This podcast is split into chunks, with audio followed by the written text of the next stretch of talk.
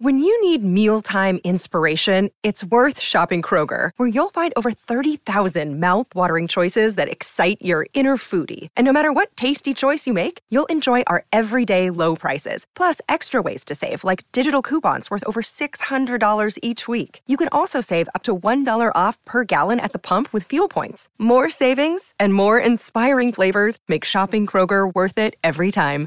Kroger, fresh for everyone. Fuel restrictions apply. Hey guys, it is Ryan. I'm not sure if you know this about me, but I'm a bit of a fun fanatic when I can. I like to work, but I like fun too. It's a thing. And now the truth is out there. I can tell you about my favorite place to have fun Chumba Casino. They have hundreds of social casino style games to choose from, with new games released each week. You can play for free anytime, anywhere. And each day brings a new chance to collect daily bonuses. So join me in the fun. Sign up now at chumbacasino.com. No purchase necessary. VGW Group. Void were prohibited by law. See terms and conditions. 18 plus.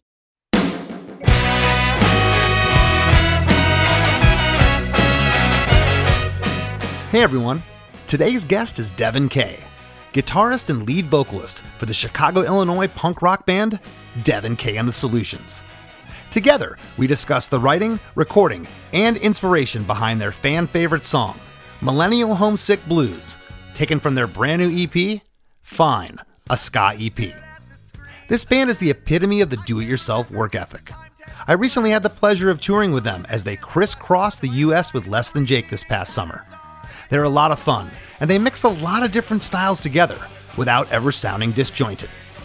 Devon mentioned that in their case, the mixer is the most important person to them during the recording process. Each member recorded their parts separately, but enlisted the mixing duties of Kelson Zibikorski, who absolutely smashed it. This song is super fun, quirky, and gets better with each repeated listen. The key change at the end took a second for me to wrap my head around, but once I did, it became my favorite part of the track. So, for all this and a whole lot more, don't touch that dial. Have you heard? Chris DeMakes a podcast.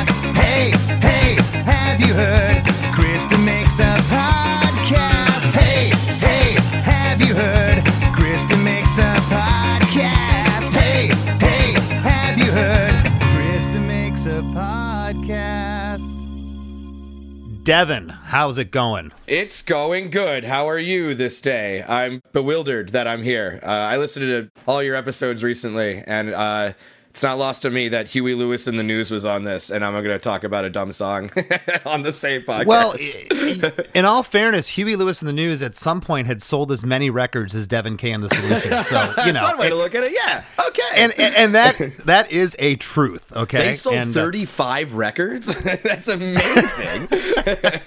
well, let me tell uh, everyone out there listening a little bit about my friend Devon Kay here. If you're not familiar with Devon Kay and the Solutions, I met Devon, gosh, going back at least 10 years. Uh, uh, Devon was playing a band called Direct Hit, who you guys were gaining, in, in my opinion, a lot of steam. You were putting a lot of tours behind you. You were working extremely hard. And from my eyes, and I know we talked about this recently, uh, and for those that don't know, Devon Kay and the Solutions uh, were recently out with Less Than Jake on the first half of our Welcome to Rockview summer tour.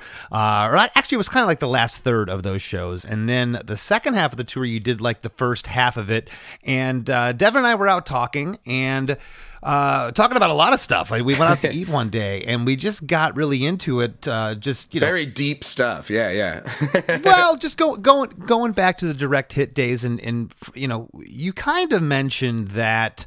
You know, around 2018, 2019, things started to kind of slow down for the band. And then, of course, the pandemic hit. And I was unaware that Devon Kay and the Solutions was a thing uh, prior to COVID. I didn't, yeah. Yeah. I didn't, I didn't know that you had started the band. And from what you told me, what you gathered, you basically felt like, hey, I better, you know, have something to kind of fall back on if Direct Hit isn't going to move forward. And during the pandemic, uh, you worked uh, tremendously hard to put this together. Oh, I mean, yeah, I, I, I feel like I can't speak for direct hit and what they're up to, but it did feel like we were kind of hitting. I think the pandemic put a lot of things into perspective in a different way, and I think it, it affected everybody in that band and everything that was going on, and, and everyone was kind of pursuing their lives, and I didn't have anything in my life to pursue. so the only thing I, I knew how to do was was try again and, and make more music. And I directed still around, we're playing fest and all that stuff. But like, I don't know. I just wanted to put all my focus into something while I was locked up and inside, and it ended up being the solutions because I don't know. I guess I never really gave it a fair shake. Like you said, a lot of people didn't know that we exist before the pandemic. A lot of people still don't know that we exist, uh, just overall. but uh, yeah, but we had a record uh, called "Losing It." We had an EP called "Never Punt." We did "Losing It" at Atlas Studios. Uh, "Never Punt" came out on Johann's Face Records, which, if you listen to the Smoking Popes episode, that was what their first record came out on. I, I don't know. It was they were good stuff. It just wasn't I just started focusing on direct hit and went, oh, fuck that shit. you know, your lyrics, you as a person, you've always been very self-deprecating. I think a lot of us are that, Yeah, that yeah. don't take ourselves that don't take ourselves too seriously. But there is a a breadth of talent within this band. Uh, I I loved the live show. You're not a new band, but you remind me of a new band. You're hungry. You're going out there, and I wanted to feature you on the show for a lot of reasons. But one of them was was the DIY approach, and you know you left direct hit or or took a hiatus to to you know Oh, re- yeah, yeah. St- I'm still in, still in. right But yeah, right yeah, but but to really focus on on the solutions and it isn't just the connections you've got you, you know because we have plenty of friends less than jake. We're not just going to take some band out if we don't if you know don't feel there's something there we don't like them as people etc but you know you guys are the epitome of diy you're doing everything. And when i started talking to you that day when we went out about the recording process and how you put this together because the track sounds awesome. And you pretty much piecemealed this thing together Yes. in your different home studios and that is so cool because you know when we first started heck when you first started recording music you know we didn't all have home studios. It wasn't affordable okay? Yeah. you were going to pay 50 100 bucks an hour in some studio and, and you had your fingers crossed that the engineer was going to get what your band was about. Yeah, I don't love the conventional studio approach because because of exactly what you just said. It feels like a lot of like guessing and sniffing each other's butts, and by the time you get the scent, you've spent two grand and you don't have what you're looking for. And there's no like, tr- it- it, doesn't feel like there's. It's akin to like trial and error. And, and when we use the word home studios, we're being very generous. Like I have a 2015 MacBook Pro, and whatever the the what are they called? The DI box. Whatever the DI box is that everyone makes fun of on TikTok that's the one I have. And I we've recorded our past 3 records DI no amps doing that. And you can't tell most of the time. Unless you're like if you're really listening for it of course you can tell if you're snooping around. But for the, the average listener no one's really fucking noticed or cared. And that to me was like eye opening cuz why bother? I mean, all these rap artists, all these like people coming up uh, on social media and TikTok and shit are all just doing it on their MacBooks, and it's like. Why can't we just do it on our MacBook? They have the right fucking idea. I should probably not age with, you know, the lack of grace. I should probably listen and, and look at what people are up to. And it's like, you could do it yourself. It's so much easier. Yeah, you you'd be surprised what comes across the podcast emails that we get from bands. It's just like, yeah, I recorded this in my bedroom on my MacBook. It's like, what? Yeah. it's unbelievable. But I, I love that it's kind of uh, you know made it made it fair play for everybody. You know, everyone can kind of kind of have a chance. Back in the day, you had to have money to record, or you had to be really, really, really good to go in for an hour and record five songs or whatever. And we weren't that good. you know, I mean, your records are amazing. You know, I don't. I, everyone does the thank you, and, and and I mean it too. Thanks for having me on this fucking show. This is so cool. Uh, and your music is super uh, inspiring to me. I don't know. We just we had to like piece it together. Otherwise, there wouldn't be anything. Like we had the grieving expectation came out before this new ska EP, and that was technically done the same exact way. But we had Mike Kennedy from the All American Rejects mixing it. And once that record, uh, what's the word I'm looking for? Didn't do great. We um, we were like, okay, um, well, we don't have the money for Mike now, and we don't have the support from from Pure Noise, so let's just fucking get uh, somebody else who is also DIY. So we got uh, Kelson Bjorski, who is our keyboardist's brother. and they did it for like no money. And as you said, it sounds amazing. It sounds like it's done in a fucking big studio, and and it's just a bunch of bedrooms and decent mics and and just kind of making it work. Now I understand that the drums, though, those were recorded.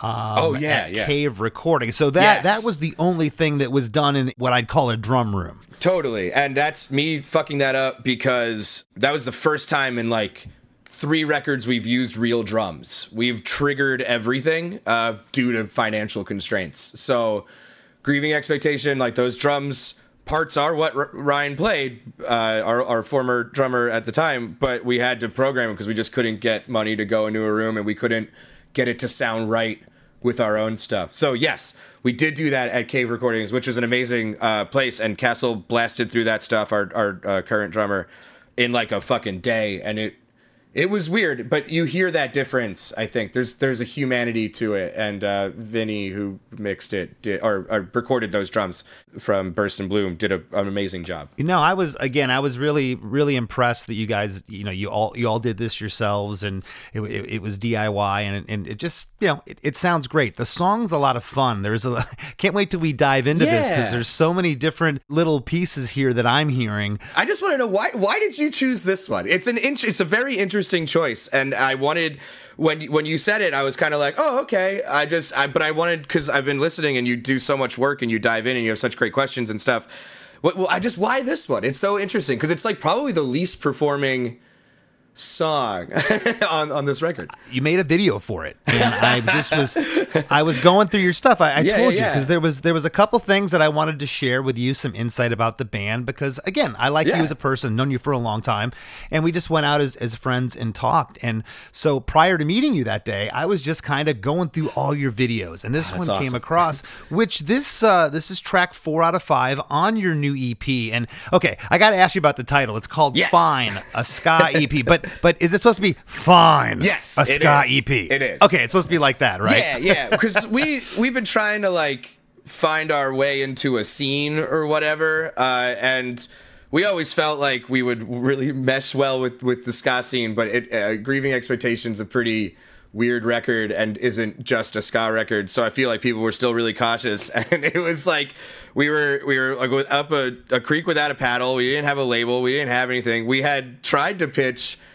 grieving expectation too bad time and they're like nah not not ska enough. So we had this like chip on our shoulder too because we were like we could do that. Fuck that. We could be the we're the best and we could write a great ska record. And uh we did and then sent the demos which you got the demo of this song um and we sent them to bad time and we're like here fucking check this out. And they're like yeah that is good. We'll definitely put it out. And it was like yeah, so fine, you got it. We did it, and it's good, and you're fucking welcome.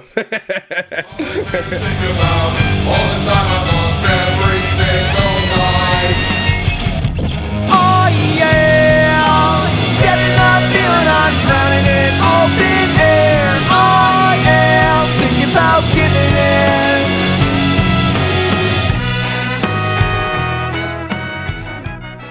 Right, and I'll tell you what I what I liked about the demo was, you know, because you're doing this at home, your ideas really didn't go further than the band. So Yeah. the the demo was pretty intact of what was there. It's the same Did you- file. yeah, yeah. right. Well, Yeah. I was gonna say, I was gonna say, did you did you take some parts like I don't, we can't, we're not gonna re-record that. That's that part sounds perfect. I've done that with demos. I've flown stuff into real recordings. Um, I think no, I think we re-recorded everything uh, from the demo.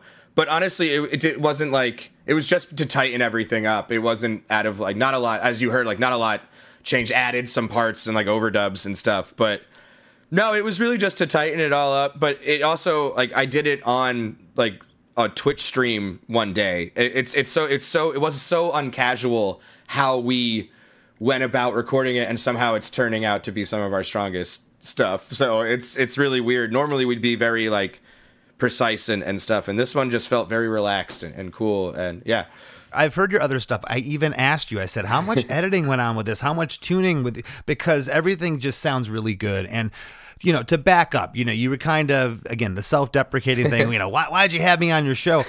You know, I I- really love the band, Thank I you. love and I love so and I cool. no I I love this song. This song's really cool. And Thank if you. I could ever have a platform to help my friends out, you know, because trying to explain this in in 30 seconds or less, and we talked about this a lot the day we went out. If you're in a touring band, you know it is not cheap to get out there. Okay, it is not cheap to fill up the gas tank in that van is not cheap to go out there and do what you're doing night after night, and. There were some pretty long drives last last run. There's Uh, longer we- ones you know- coming up, baby. yes and, and and and and you guys are in a van going all night pulling up setting up your gear so I, I i see the the hard work behind it Thank and you. and i love it That's and so it's and it's cool. Inspiring and it's inspiring but yeah i, I to me. saw this video which the if check out the video everybody it's hilarious it's just basically devon sitting where he is now Exactly, looking yeah. uh, bored um i did like how the video millennial was spelled wrong there wasn't two ends in it We did talk about that too. This is the place where we finally get to mention it. I haven't even brought it up to the band. I've just been quietly waiting for someone to say something, and I either they either they talked about it behind my back or or just didn't want to let, to bum me out or something. But yeah, it's spelled wrong. It's spelled wrong everywhere. I did notice though that it's spelled correctly on your Bandcamp page. Is it spelled correctly other places? Or- So we talked about that DIY thing, and that can lead to sometimes uh, a lot of less eyes getting on things, and uh, a lot of late nights remembering that you need to type in the word millennial to something. And Gotcha. if it doesn't autocorrect, which it didn't, I guess it's a new enough word in some of them, uh, and it just kind of went through. Everybody glanced at the video, didn't notice it was missing something. I, I texted uh, Mike from Bad Time the, the day I was like, "Hey, is that?" did we do that? And it was just like, oh, we did that. and we're just, no one said anything. We just kind of walked away. So here, we broke the news. It's spelled wrong on Spotify and in the music video and in most of the promotional stuff. well, if that's the least of your if that's the least of your problems, you're, you're doing great. yeah. Spelling is for jerks. Exactly. the track is two minutes and 45 seconds. Right off the top, there's what I'm calling a snare verb. The snare hits with a pop, pop, pop, pop, Yeah. uh, an echo on it. The drums, bass, and clean upstroke guitar come in. Trombone and trumpet. Uh, trumpet's panned off slightly left, the bones a little more on the right. The organ is panned slight right. This goes on for 16 bars, halfway through the intro. We get a full band stop. And that first stop is really indicative of the whole song. That stop happens a lot. It's kind of like a theme within this tune. Yeah, uh, it is. Uh, I, honestly, it's a really easy device to get to the next part of the song because then you have a second to just change it. and so, Yeah. uh, that was kind of the the original idea. It's also like directly ripping off a Planet Smashers vibe. I wanted to do the Planet Smashers have great slow songs. I think that they never really get credit for. Uh, Wish I Were American, Giants, so on and so forth, uh, that are very moody. And I wanted, and I wanted to emulate that with that part too.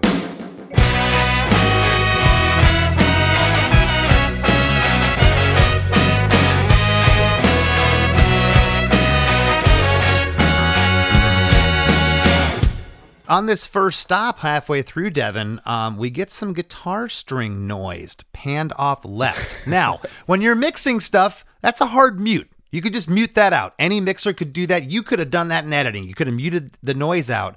I like the noise. Yeah, I like that it's there. It's breathing. It feels. It feels real. I wish that Kelson could be here because they're such a, a they have such a great ear for that stuff. And Joram, our keyboardist, also edited it before it went to Kel, and so both of them, uh, uh, joint brain, were like, "Nah, keep the noise." I, I think we really wanted to focus on this being a. We wanted to be a guitar band again. I think at Grieving Expectation, we were really a keyboard and bass kind of a band, which is was sick. Uh, but I don't know, you know, we change every record. Who who gives a shit? So we went back to being kind of like real punch you in the face, Andrew WK, Hives level guitars in the front, and I, I think that means they're noisy. They have to make noise. I'm hearing the amp noise, but so I guess that what I was going to ask that was co- a conscious decision, essentially. Uh, I I can't say yes or no. That would be a Kelson question. Um, but Yeah. I'm going to assume, with how precise dude is, that yes, uh, that was in there. Okay. Because there's a lot of stuff, and I, I I can't wait to hear what else you have that was added, which I've heard a lot of people you've interviewed be like, well, you know, as the songwriter, I wish I knew more about the mixing kind of a thing. Cause it's like, yeah. I feel you on that. That's happened uh, with me with our songs. I'll get a mix and be like, "What what happened here?" You know, and you sometimes get you don't you don't know the exact uh, chronological order of operations. my my mix notes are like some of the most embarrassing shit. I feel like I'm so like I'm just like sounds great. I've said like sounds great, and they're like I didn't change anything. I'm like cool, sounds great. Like I, I don't know, I don't have the brain to to think about that stuff, and it's it's really why you have to put all of your trust and money into mixing. It's like the one one takeaway I've had with DIY uh, is everything can be fixed in mixing. You just got to get someone who knows how to do it. All right, that's my that's yeah. Well, yeah, I mean, a lot of the time, a bad song's a bad song, but if you have a halfway decent song and some of the tones are there, yeah, you're right. Yeah, a good riff could sound great in a bad song, kind of a thing, you know, and save that recording. I, I feel. Sure. Well, halfway through, we get another eight bars. The band continues on.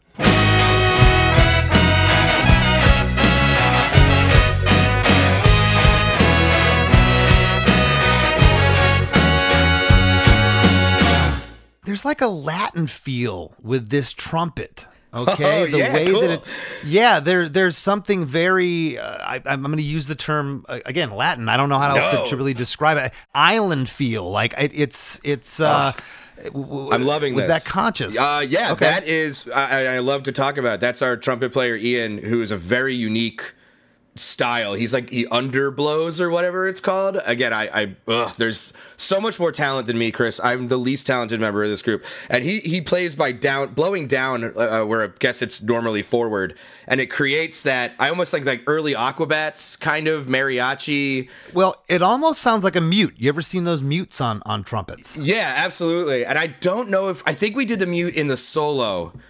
Yes. Uh, yeah, if, I, if I'm not mistaken. I don't know if it was on during the whole process because the horns actually recorded by themselves. This is the first time we did that too. I wasn't there. It was just at our bass player's house in his studio. And we just wanted to let them breathe and be because there's also a saxophone mixed in there too. That's our Brian, our sax player.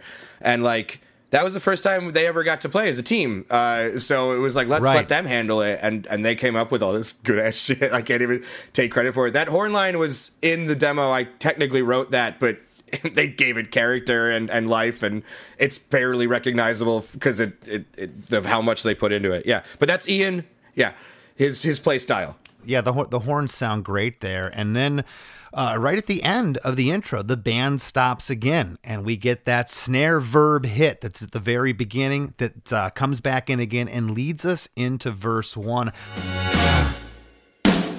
I think I stared at the screen again. I can't remember cause the time tends to blend. Pixel images splashed onto my eyes and repeating patterns I internalize. I think I stared at the screen again. I can't remember because the time tends to blend.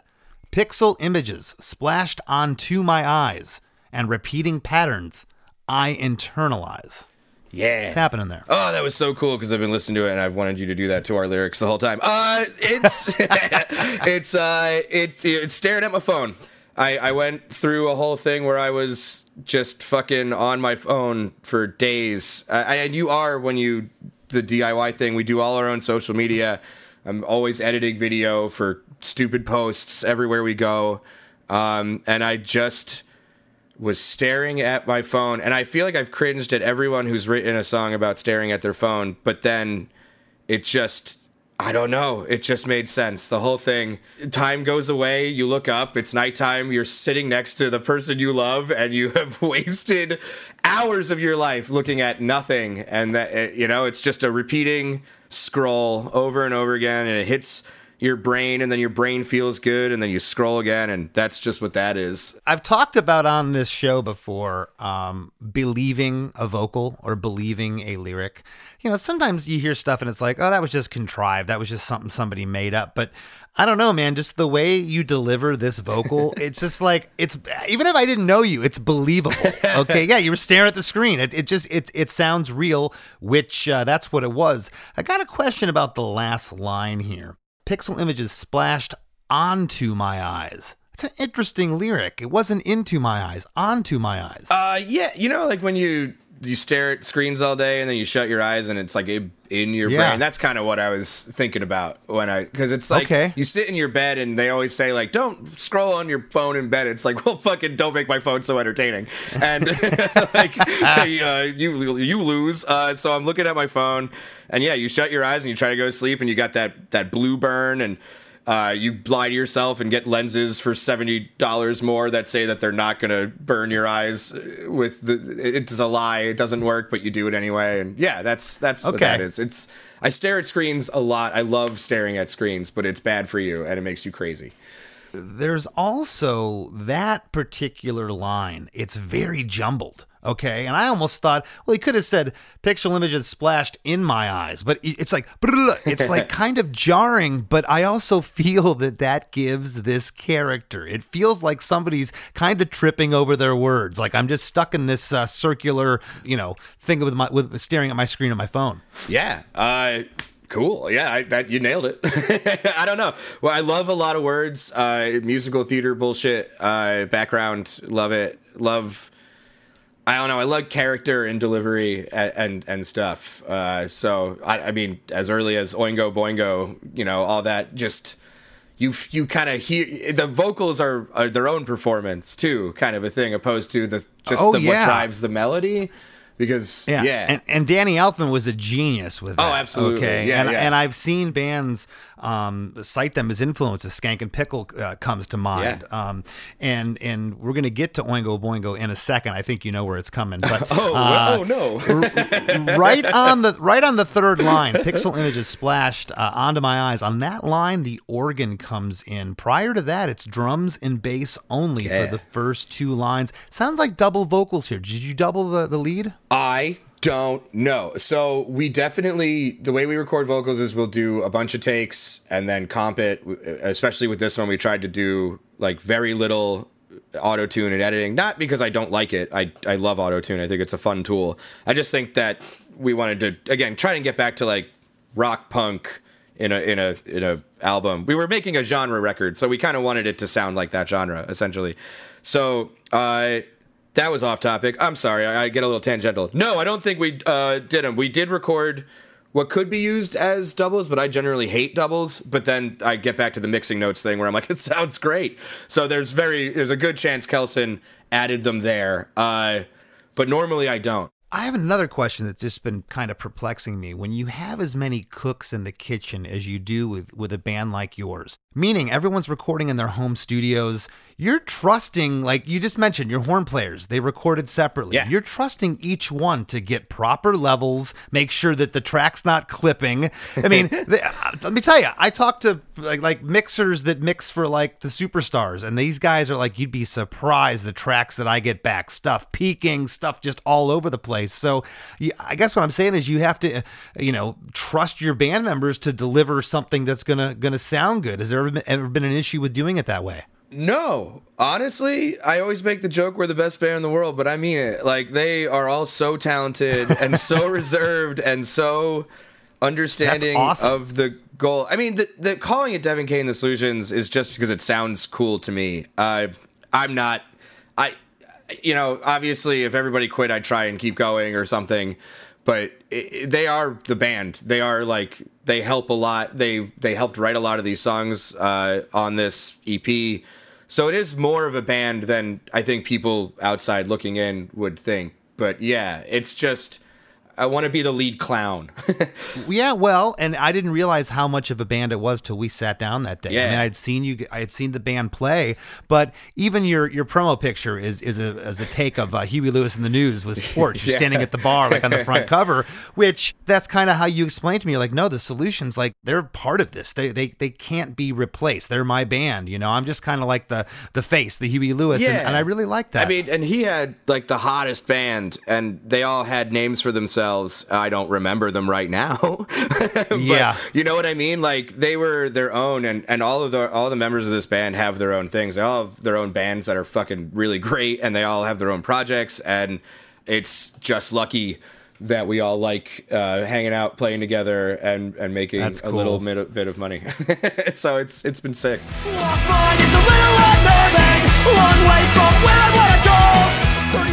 Hey, everybody, we got to take a real quick break for a few words from our sponsors, but we'll be right back with lots more with Devon Kay.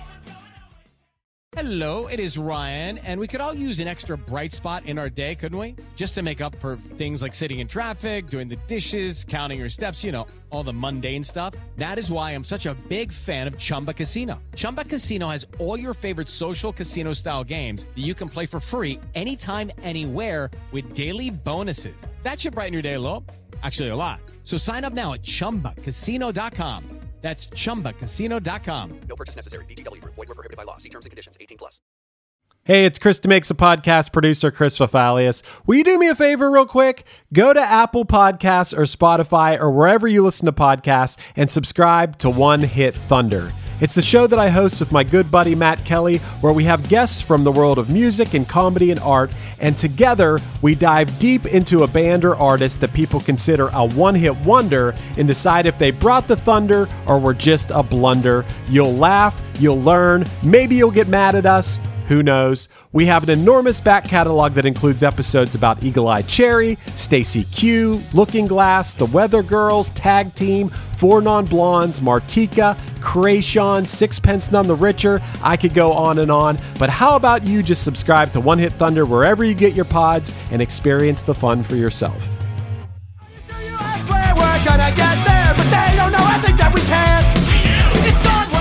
And now, back to the show. There's a big guitar swell that's panned off to the right on the word internalize in verse one that leads us right in to pre chorus one. And I love what goes on here. This might be the coolest part in the song. What I love about it is it couldn't be any different from the verse and it couldn't be any different from the chorus. I just love where this part sits. I internalize.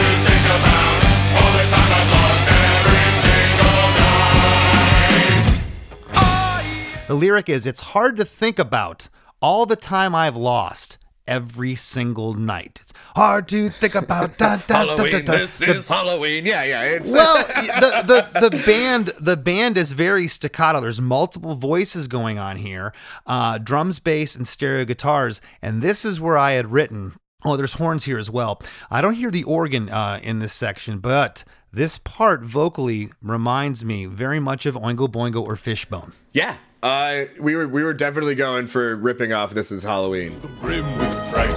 This is Halloween. This is Halloween. Halloween. Halloween. Halloween. Halloween. It was it was it was like it started as a joke because I just when I was writing out the skeleton of the song, I was like, I'm just gonna go minor. That sounds cool. Ba-na, ba-na, ba-na, And then just that gets us to the chorus, kind of a thing. And then we just jazzed it up and made it. And then someone went, "Hey, that kind of sounds like this is Halloween." So it's like, well, let's fucking reference it because there's only 12 notes, and it, it, I think it sounds cool. I love it. And when the, when the two chords are going back and forth, and I don't have my guitar on me, I, I went I went through this a bunch. But when the two chords are going back and forth, before we get into chorus one, uh, I love how it picks up with the with the note of. It, it goes back to the one basically, and it's just such a cool Oh, yeah. thing how the chorus starts on that. What's happening here lyrically? It's hard to think about all the time I've lost every single night. Basically, what I guess what you just said. It's seven hours later, you're next to your significant other, going, uh, "I haven't done anything." Yeah, that's that's it. It's so funny. This one is so. I always try to write like complicated bullshit and like stuff that I think is like poetic, and this one is literally me farting out how much I'm so pissed at myself for just being on my phone so much, but also pissed at myself for fucking loving it. Like it just feels so nice. It tickles some part of your weird little human brain, and it, it's it's very frustrating. Something else about this track reminds me, not a specific part, but just the overall vibe. And I think it has to do with the Chicago thing. But I'm hearing Blue Meanies in here too. Ooh, uh, I'm not crazy well versed in their catalog, but I obviously Interesting. Yeah, but I know Interesting. that they're. But I like them. Like Smash the Magnavox is like one of the coolest fucking Ripper. Oh, yeah. Ripper tunes.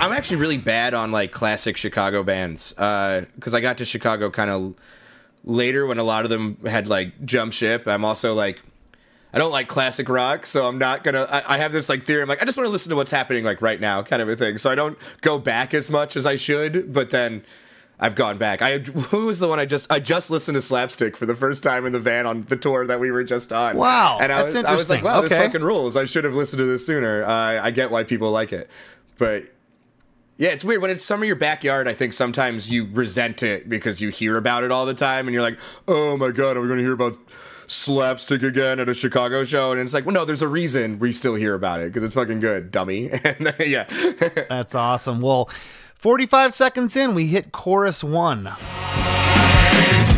I'm getting this feeling, I'm drowning it up air. Oh yeah, thinking about getting there.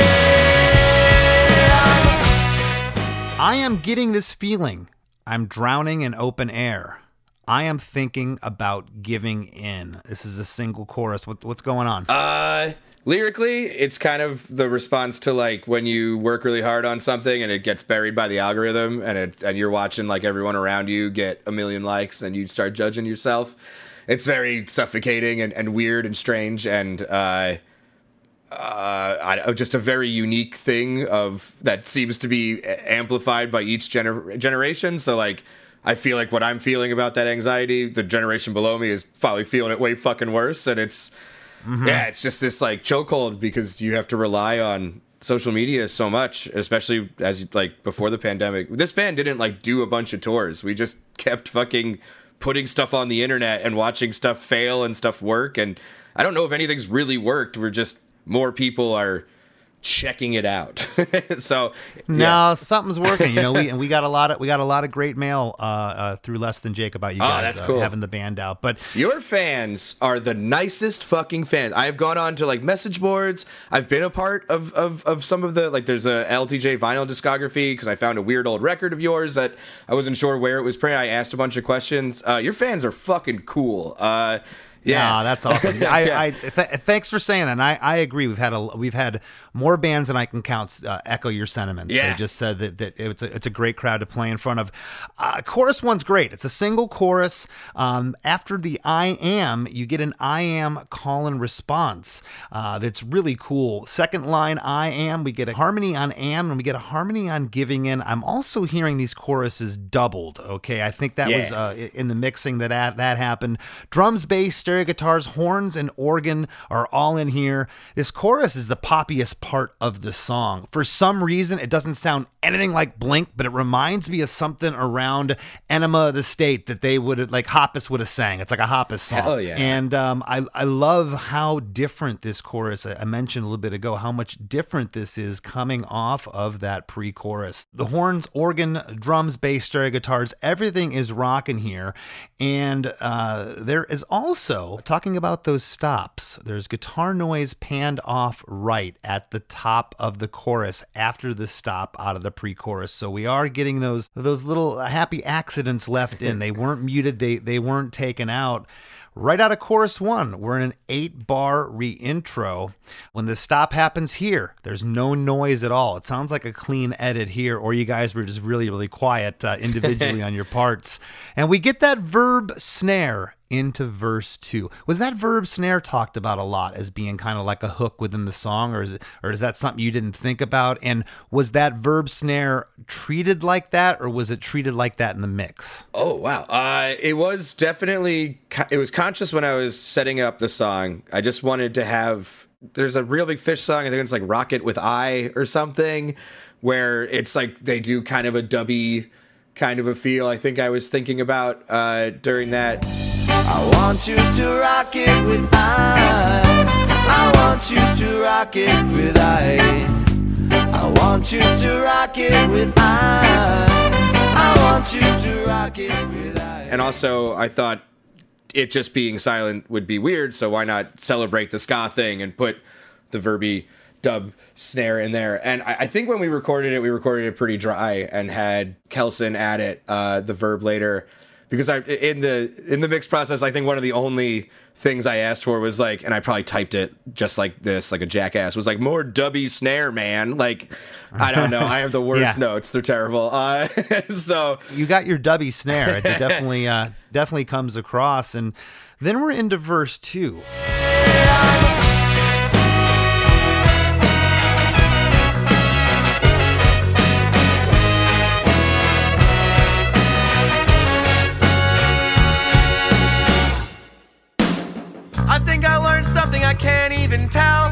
I have a headache and my neck hurts as well.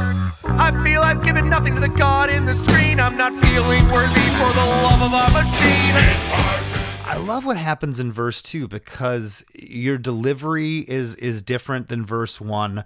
The hi hat and bass are the only thing in on this verse until a snare hit brings the drum bass and stereo lead guitars that follow the bass. I love on that last line that the guitars come in and basically are mimicking the bass there. It's really cool. Cool. Yeah, thanks. I don't know. I with the whole Fine a Sky EP, we wanted to touch like every corner. So all of the songs started with like names of other bands that we were like kind of calling to, and this one was the Plan Smasher one.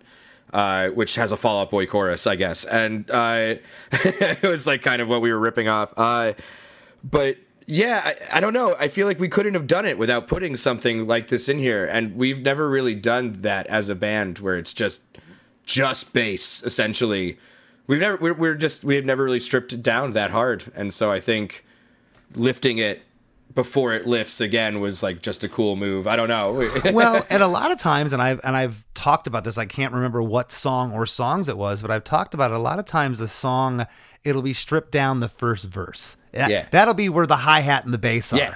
The second verse it'll be bass with the drums, but it's flipped here. You get the drums in on the first verse. It's kind of broke down in the second verse, but I think it's really neat. yeah, I I never thought of it that way. You're really good at that. You're really good at making me think about songs different. So thanks. Well, Yeah. no, there's no wrong or right, but a lot of times you're like, oh, we'll save the drums. It'll it'll get heavier for verse two, and this is the exact opposite, but it's really great. Yeah, it's cool. I think it puts it in a really raw place because it. I am essentially it's complaining about something really stupid. It's complaining about something that's very easily fixed. You put your phone down and you walk away from it, and yet here I am like making this fucking like oh my god like what a tortured life I lead because I look at TikTok videos all day. It's yeah. It's uh, the human race's biggest addiction. I was in the airport like two days ago, and I'm I'm staring at just everybody. I, I put my actually put my phone on for a second. I'm like, nobody even reads newspapers or magazines anymore. Everyone's staring at their phone. There's it's just so like much stuff on there, Chris. It's great. it is. It's great and it's absolutely awful at the same time because you wrote you, you- you wrote a song about it. Uh, the lyric and the, the lyric in verse two. I think I learned something. I can't even tell. I have a headache and my neck hurts as well. I feel I've given nothing to the God in the screen. I'm not feeling worthy for the love of a machine. On the first line, even tell we get a call and response vocal that starts off left but pans right. I love the effect that happens there. Second line hurts as well. Same uh, same effect. Starts off left, then comes back right. Then on that third line, we get that snare hit that I was talking about that brings the drums back in. Also on the third line, we get these oohs these vocals that come in. They're panned both left and right. The oohs come in there, kind of haunting, just where they kind of sit in the mix. And was that in the original demo? I can't recall. Mm, I don't think so. The little like wraparound, that's all Kelson. That was one of those things that when we got the mix back, all of us were like, "Oh fuck!" Like that. That fucking rules. Uh, and like by this time, we all the songs were sequenced in order, uh, and maybe not all at once. I don't. I can't remember. Oftentimes we send stuff out as we're working on it because everything we do comes out really fast because we don't know how to work any other way.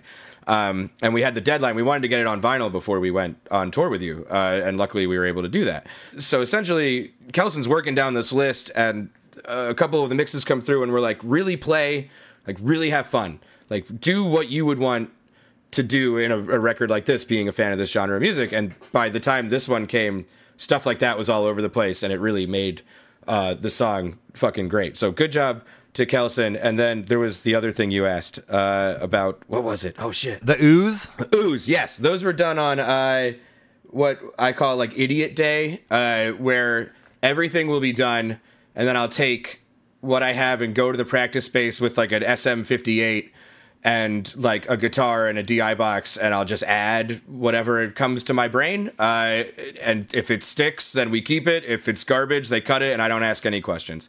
And that those oohs were one of those. It just felt like I love vocals. It's like my favorite thing. It just felt like it needed something to fill the space, and it get it, I did, it added a haunting effect, which I didn't uh, intend, which is cool.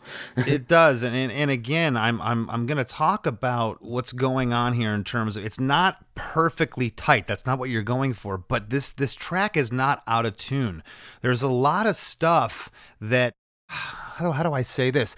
You almost have an indie rock thing about you too. I don't know if that makes sense or not. There's this, you know, non polished thing that, again, when I heard this track, I was really surprised at how tight and how everything everything sounded. And and it wasn't like I I pictured it to be out of tune and all over the place, but this is one of the tightest productions I've heard from you. That's fucking awesome. Uh, again, Kelson, give it up for Kelson, give it up for Joram editing it, give it up for us recording it. and producing it ourselves. I don't know. It's it's just really weird. It was it came together quick. It came together pretty seamlessly. We had done an entire record this way before, and I think we learned a lot. And we just kind of all the stuff that we were worried about before, we just got over worrying about. Like that's how you know we were just able to let the band record it themselves. They're, to know what to do, and if they don't, then we cut it out and no one gets offended. And that's kind of the mentality. You can always try, you know, and if it sucks, we'll just we'll just cut it. No one's going to die. It'll be great. Well, pre-chorus too. Uh, it's the same staccato instrumentation with the big stereo guitars, the drums, and the bass, uh, and the vocal. Love of our machine.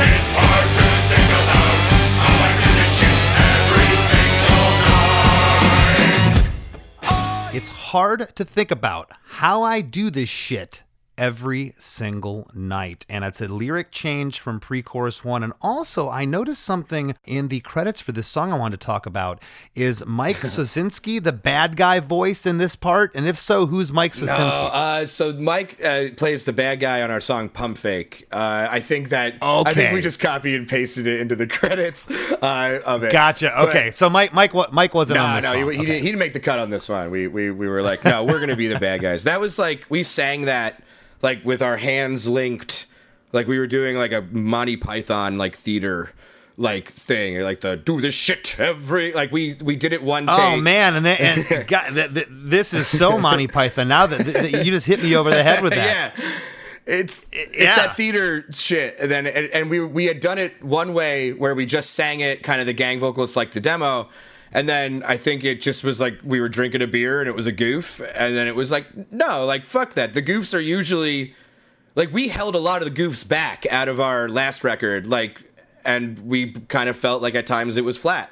So why not put the goofs in? We're a goofy group of people, and I think it. I think it paid off. I think it doesn't come across as goofy when you hear it, but No. I might be. I might be wrong.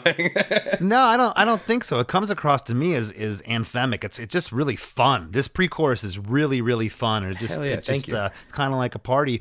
Uh, we get the noise panned off right at the stop here, which is this is like the probably the fourth or fifth uh, stop in the song. Kind of a running theme, uh, as I mentioned at the top. We're into chorus two. This is a double chorus as opposed to chorus one. We get the same instrumentation basically here. Oh yeah,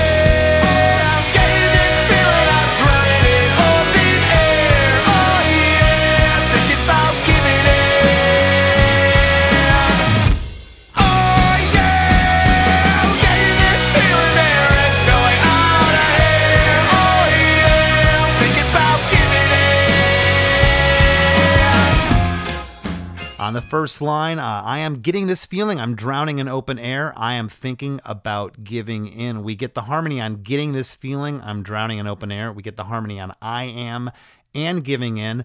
And then we get a clean stop halfway through chorus two to pick up on the back half. And this is a new lyric. You really growl this. I am. You- it's really guttural. Uh, I am getting this feeling. There is no way out of here. I am thinking about giving in. So the last line is the same.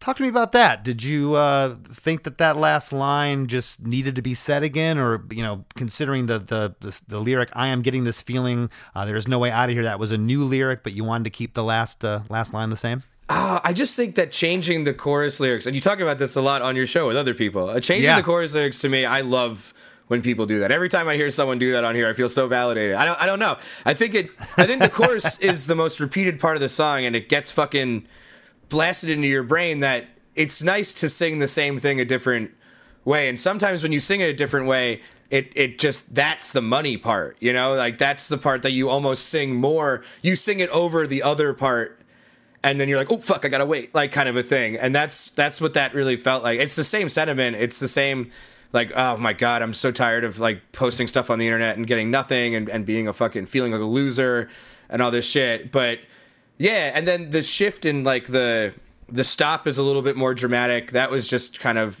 trying to show off, I think. and uh, but I, I think it, it's also like Relient K or Fall Out Boy esque was what we were kind of going for. Everything on this record is so ska that we are still kind of a pop punk band, and it was like, well, this chorus is got it. It's like super. Let's pop punk it up. There's still a bunch of shit ska, not shit ska, shit ton of ska over it. So yeah, maybe some shit ska. I don't fucking care.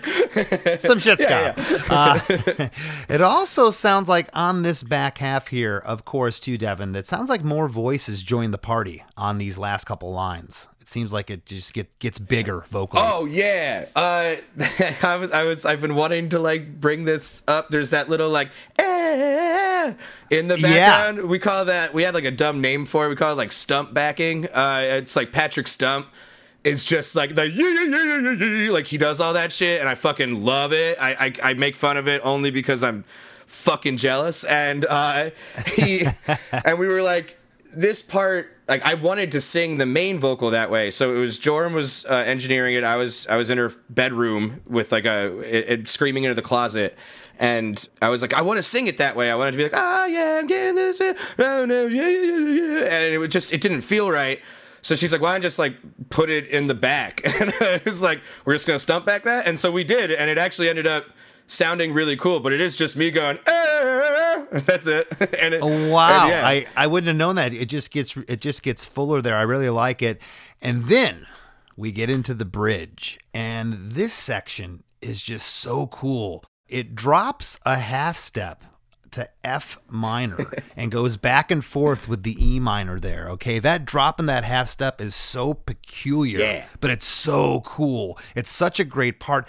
Reminds me of, I don't know if you were into these bands, but it reminds me of Mr. Bungle or Faith No More around Angel Dust. Do you hear that at all, this part? Now that you mention it, kind of, which is so funny. I, I make fun of Mr. Bungle a lot for that, and I feel like it's coming around, like to bite me in the ass. Yeah, no, Well, that's you right. keep talking. You keep talking about how this is, is your ska EP and this is a ska song. This song, to me, doesn't really even get ska. Yeah, the horns at the top, whatever. But until the end, the last chorus, when that pickup, that that clean, you know, ska guitar, I'll call it, comes Yeah. in, which we'll get to in a little bit. But this part, just like I said, Mr. Bungle, kind of something off Angel Dust, one of the first couple songs off that record, is just kind of quirky and weird. So funny. I love it.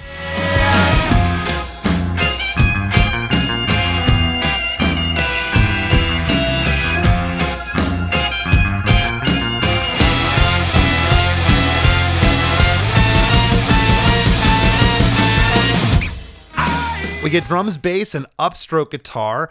Uh, trumpet panned off left. It sounds like the bone and the sax are maybe more right. The organ is panned off right, and there's also some new single, uh, single note organ stuff. It sounds like happening off to the right. Yeah, Joram is an incredible uh, keyboardist, and I think right when we started working on this, she got her uh, the Nord. Is that the one that everyone loves? That's yeah. I think she had and was just dialing it in on the Nord, if I'm not mistaken. And so we were just excited. We were really when we were when her and I were working on some of the songs together, we were really looking up like YouTube piano uh, ska, like how to play ska. And probably we were watching videos of Esteban from uh, Catbite and Matamoska, and we were just like, we should we should pay tribute to ska, do the organ stuff right, and then that was kind of how that came from. So I think there's a lot of doubling of the organ in that part, and then she put this haunted house part over the trumpet solo, and it just sounds fucking cool. it is awesome. This is also the part, Devon, I was referring to.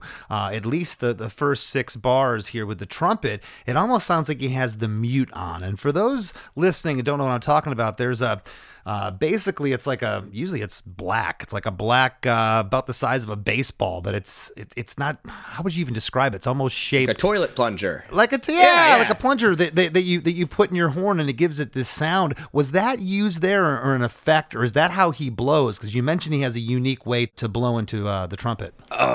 I think, and it was again because they were alone. I'm pretty sure we had discussed using a mute on it because we've used mute before on it. There's It sounds killer. It's it sounds great. I love it. Uh, Ian killed it. I I don't know. He's uh good. He's good. He's a good boy. but I'm pretty sure it was a mute. I'm pretty sure. Well, everything we were talking about, the horns, the organ, this goes on for six bars here in the bridge. On bars eight through 10, the big stereo guitars come in, mimicking the pre chorus from earlier, but we're in a different key. Yeah. The big band stop here before the modulation happens. There is some noise panned off right. We get another stop. There's some noise over there. We get in to chorus three.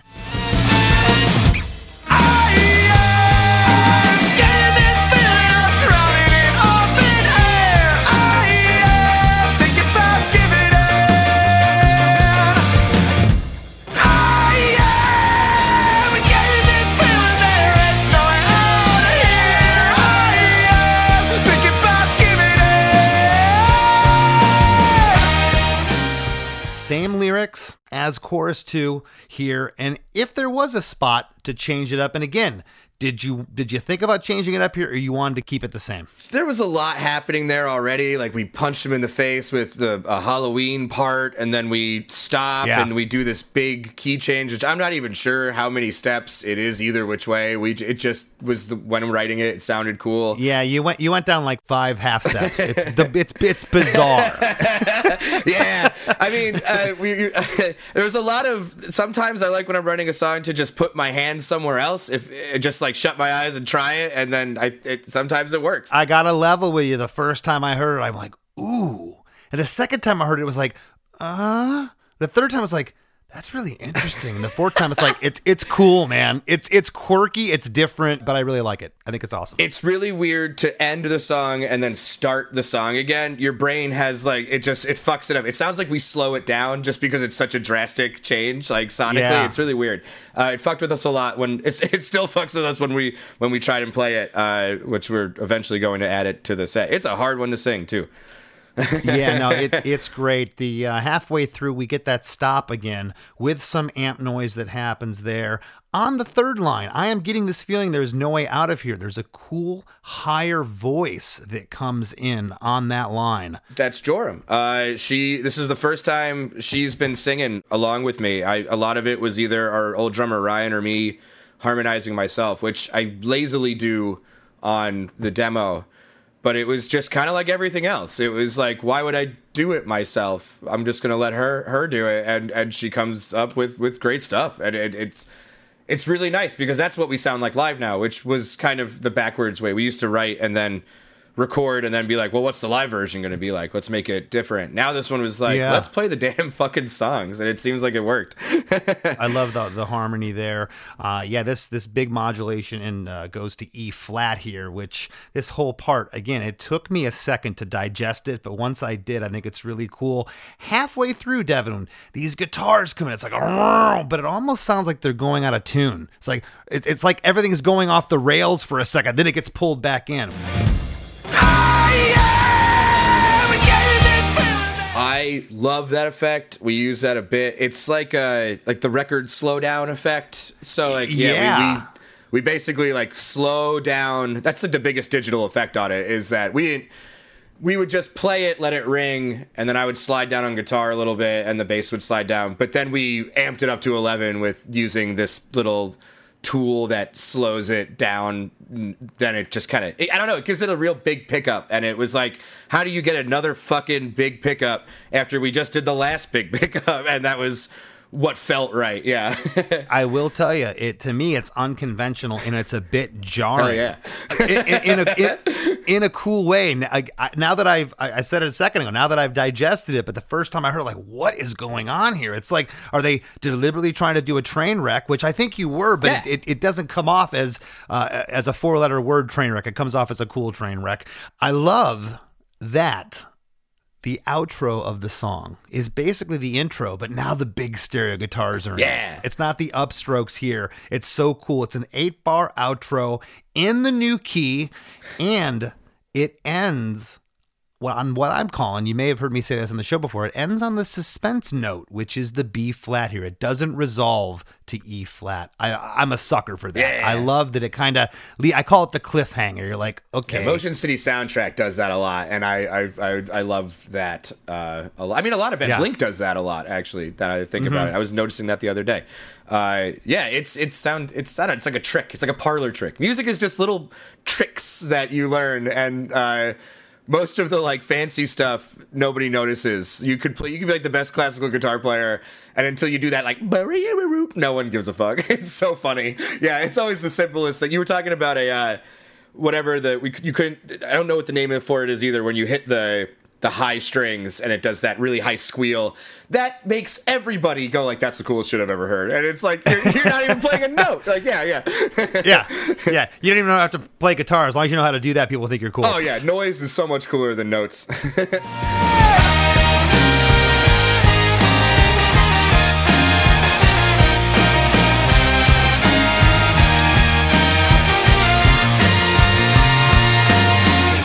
Well, listen, uh, a couple things. Thanks for sitting in and, and combing through your song. To everybody listening, go check out Devon Kay uh, and the Solutions, one of the hardest working bands out there right now.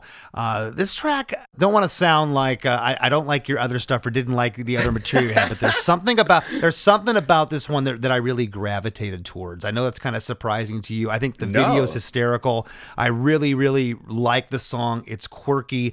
Um, for what it's worth, I was mowing my yard today and I couldn't get the chorus out of my head yeah. over and over and over again over the noise of the motor. It was uh, was pretty cool. But uh, again, thank you so much. I totally dig the song. I think it's I think it's original. I love your your DIY ethic. I like how you all recorded this in separate places. It's it's uh it's really cool. You you have a lot of trust in your bandmates and they all they all delivered solid tracks. You should be be really proud. And uh what do you got for the listeners? What would you like to leave everybody? What's coming up with Devon Kay and the solutions going forward? Uh, well, I didn't say Jacob or Castle's name in the podcast, and I want to make sure that I did. They are also in the band and wonderful and lend their talents to every song.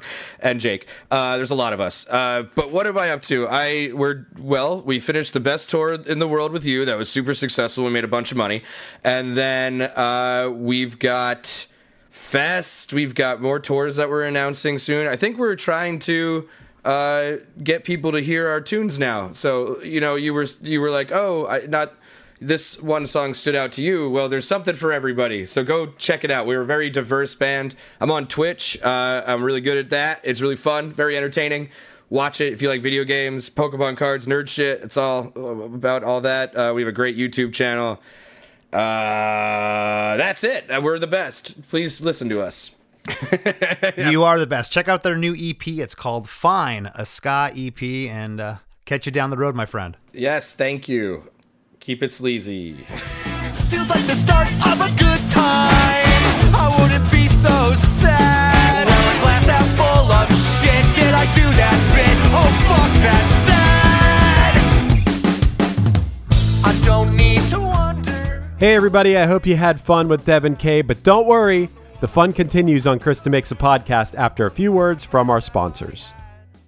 Hey, you. Do you have any plans this year? Ha! How's that going? Did you get 2020? Well, welcome to a brand new podcast called 2020, where myself, Benny Goodman, and my good friends Corey Payson and Siobhan Cronin from the band Lost Symphony also got 2020. And since the world ended this year, we decided why not just check in with some of our friends in the music industry and see how everyone's doing. We're going to get a candid look at life on and off the stage, as well as the mindset of some of the most successful people in the entertainment industry. New episodes drop every Sunday and Wednesday at 9 p.m. Eastern. And you can listen at 2020-d.com, soundtalentmedia.com, or on your favorite podcast app. As we near the end of the show, here's a band you might not know. Welcome to this week's Band You Might Not Know. If you'd like your band to be considered for Chris DeMakes a Podcast, all you have to do is email your best song via MP3 only and a short bio to band you might not know at gmail.com. This week's featured artist is The Headaches, a three piece punk rock band from North Devon, UK. Consisting of Charlie Charlesworth on vocals and drums, Ming on the bass, and Sam Everly on guitar and vocals. Their debut album, Eight Step Guide to Sobriety, is out now. Here's a snippet of their song, Go, Go, Go.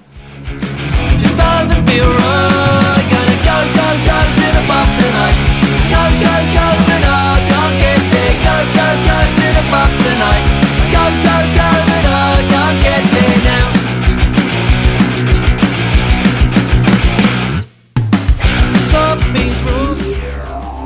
Wrap with Chris and Chris. So, Chris, it's pretty amazing in 2023 what you can do and what you've been able to do for a lot of years now in a bedroom with some decent mics and a MacBook, isn't it? It is. Technology wasn't around when my band started. It wasn't around for for quite a while. Um, studio time was ridiculous. We would go to studios that people were charging Yep. an exorbitant amount of money for, and they didn't know much more than we did. We didn't know that at the time, but it was just some guy just taking a guess and throwing a mic up to an amp and just you know put pushing the fader up type stuff. But yeah, they are the epitome. This band of DIY. I wanted to give them a shot on the show. I wanted to get them on here. Devon's been cranking it out for many years. He's he's logged in some hours. He's put, he's paid his dues, and uh, I just love the track. I told him I love the song, and I, love love to talk about it. Yeah, I think the Oingo Boingo and you know the the comparisons you were making were very warranted. They were right. You know, that's it. It de- definitely feels like it belongs in that world, and I think that's awesome. I love that stuff. Yeah, the DIY recording, man. I will say the one thing which I guess wasn't a problem for them, but it's definitely been an issue for you know my band along the way is sometimes when you have no time limitations yeah you are saving a lot of money but when you have no restrictions on how much time you can spend on something sometimes it tends to go on forever and you don't know when to say that's enough you know That's a great question. I, I wish I would have asked him that because you're right. It's like, and conversely, it could be the other thing. It's like, hey, dude, where's that backing vocal? Where's that backing vocal? When you gonna when you gonna do that? When you gonna send it Oh, over? yeah. You know, oh, I'll get to it. You know, it's kind of you, you get complacent because you you know you're not on the the time constraint of of a label or a budget. I know, man. I know. It's so funny that what you're talking about, I'm literally experiencing right now with my band. There's things where it's like, are you to do those backup vocals or not? Are you ever going to do those? We'd like to finish these songs, you know? Uh, so, yeah, that can be the issue sometimes. But it is funny. I laugh, Chris, about what we spent to record like the first couple punchline albums back in the day. Like, we spent more. 20 some years ago to record than we do now because we had to spend 40 or 50 bucks an hour in a studio is ridiculous you It- know i'm sure you experienced that many times Oh, absolutely. And and back in the day, you know, especially with the major labels, all the producers in the studios, everyone out in, you know, especially out in LA, they they were all in cahoots with one another. So it's Yeah, I'm it's like, sure. oh yeah, here we'll we'll give the band, you know, fifty thousand dollars to hundred grand to go record a, a record. It's going to sound like a demo with this guy. You know, it's uh, the whole business has changed. The bottom line here is is that you know DIY has been around since you know forever. You know, my, my band followed that ethic definitely early on. And, and I saw this band out there. They're just out there killing it night after night. They're showing up long drives. They're in a van. They're, they're humping their own gear. They're hustling their own t-shirts. And, um, you know, I just, we, the day that I went out to lunch with Devon, we just had a heart to heart. I was just basically like, you know, picking his brain, like, what's going on with your band? Like, what are you trying to do? Cause it really did surprise me because his, his, you know, band that's, you know, still together but not doing what they were doing direct hit they had a lot of upward momentum and uh, i really thought that uh, you know something was going to be happen further with those uh, guys and it didn't but man he's just uh, he's out there doing the grind and and uh, I'm, I'm happy for him And it's true, Chris, because I've experienced it many times now. Less Than Jake fans are very cool. They've always been great to my band. Like countless people tell us they saw us for the first time with Less Than Jake, and that's cool that uh, Devon Kay is getting to experience that now too. Also, hey, I, two more things I want to mention about this episode. One, when it comes to the DIY recording thing, it does seem like you should go to the studio and record your drums. Mm-hmm. That's pretty important. Unless you're really good at, you know, miking up the drums and you have a really great room. That is the one, the most important is to get, you know, good drum sounds on a DIY recording. I'm sure you would agree with that. Yeah, and, de- and definitely in rock and in metal and things like that. Although, you know, Devon mentioned it, their last uh, couple of projects, I guess they were doing MIDI and triggers. And man, I'm telling you, I, I hear some stuff, I, I can't really tell the difference. It's, uh, you know, Right. but they did they did go and get a good uh, good drum sound at a, at a studio and. Again, I'm just impressed that they were all able to, eh, eh, you know, you get these files back. You're like, man, you, you recorded the horn too hot, or you recorded this, this, you know, this, this file's corrupt, or you know, Right. And Chris, I had a question for you. I don't think I've ever asked you this. It's pretty funny. He was talking about how in his band, when it comes to mixing, he's the guy that's like, sounds great. And I got to be honest with you, I'm kind of that guy in my band. like, I feel like there's so many cooks in the kitchen that have so many opinions about things that unless something is really glaring, I'm usually like, hey, it sounds good. We hired this person to mix this for a reason. Whereas all my bandmates always have a big long list of notes. Where do you fall personally on that scale of of notes? Do you give a lot of notes? Do you have a few notes? How much of a stickler Um, are you? Man, I, I wish I'd get a mix back. There's been a couple times where I've just been like, I, I have nothing to say about it. It's, it's perfect. Uh-huh. There's other times where it's just all over the place. Most of the times now, the people we're working with, it's in the ballpark. You might have to do one or Right. two, maybe three recalls, you know, and usually the recalls are just like little vocal, you know, vocal ups or vocal down type things. But I drive my band crazy in the 11th hour. You know, I'll listen to everybody. I want to hear what everybody else says first. Okay. Okay. He agrees with me. He, he agrees. He's saying the same thing. Yeah, the snare has to come up. But then I get nitpicky, and that's when I drive them Yeah. nuts. And and it should be no surprise anybody that listens to this podcast how nitpicky I can get. well, I'm nitpicky about podcast editing for sure. I'm I when I listen to like a poorly edited podcast, it drives me crazy. Like I'm like I can't listen Ugh. to this. There's no effort put into this. but with music, I just think that's because I've been lucky enough that I I feel like we're working with great people, we're working with great producers, great mixers, and I trust their part of that more. If it if it sounded bad, I'd have a million notes. I think I'm just lucky enough that it, I feel like it usually sounds pretty good, you know. So I, I think that's my deal. But hey, man, I think this song from Devon Kay sounds great, and I thought this was a great episode, and I had a lot of fun listening to it. Devon was a very energetic and entertaining guy, and I'm sure that that translates on stage as well. And speaking of energetic guys, I, you know that that's basically uh, what, how you would describe Chris and I. And if you want to hear more of our energetic speak, uh, you can go over to chrisdemakes.com. It's basically our Patreon. It's uh, called Supporting Cast. chrisdemakes.com, and for the price of a cup of coffee or two, and I say two because depending if you buy the one cup of coffee, you'll get a bonus episode called the After Party bi-weekly, and if you buy us two cups of coffee, essentially, uh, pay for two cups of coffee, you'll get four bonus episodes, one every week called the After Party, where Chris and I expound on everything from dates back in history to top 100s uh, in music to the episode in question that week and everything else in between. It's a lot of fun. Yeah, I have a blast doing the after party with you, man. It's this whole other podcast we do that maybe a lot of people haven't checked out. Once in a while, I throw a sneak preview episode like in the feed of Chris DeMakes a Podcast. So if you need further proof, go scroll through our back catalog on here. You'll find one. It says sneak preview in all capital letters. You can check out an episode or two of the after party and see if you want to support Chris DeMakes a Podcast at ChrisDeMakes.com. We'd appreciate it. Your support helps us continue making the show that you love. Absolutely. And give Chris Fafalios, F A F A F I O S. No, F A F A L I O S. Jeez. L I O S. Yeah, L I O S. Fafalios? No, Fafalios. Chris Fafalios at Instagram. He'd love to have you follow him. And so would I. I'm at less than Chris D. And I want to thank this week's guest, Devon Kay, for sitting in with us. And we'll catch y'all next week. Chris DeMakes a Podcast producer, Chris Fafalios here. Do you enjoy music documentaries? I think I've watched every VH1 Behind the Music ever. Whether I was super familiar with the artist or not, I was always fascinated with the story, Well, that's what inspired me and my friends to create the Docu podcast. I think I just invented that term. A band called Punchline, which, yeah, it's the story of the band that I've been in for like 70% of my life now. But we approach the story in a way that's relatable to anyone who's played in a band, or loved music, or experienced heartbreak, or struggled, or has just been on a Forrest Gump like journey through life.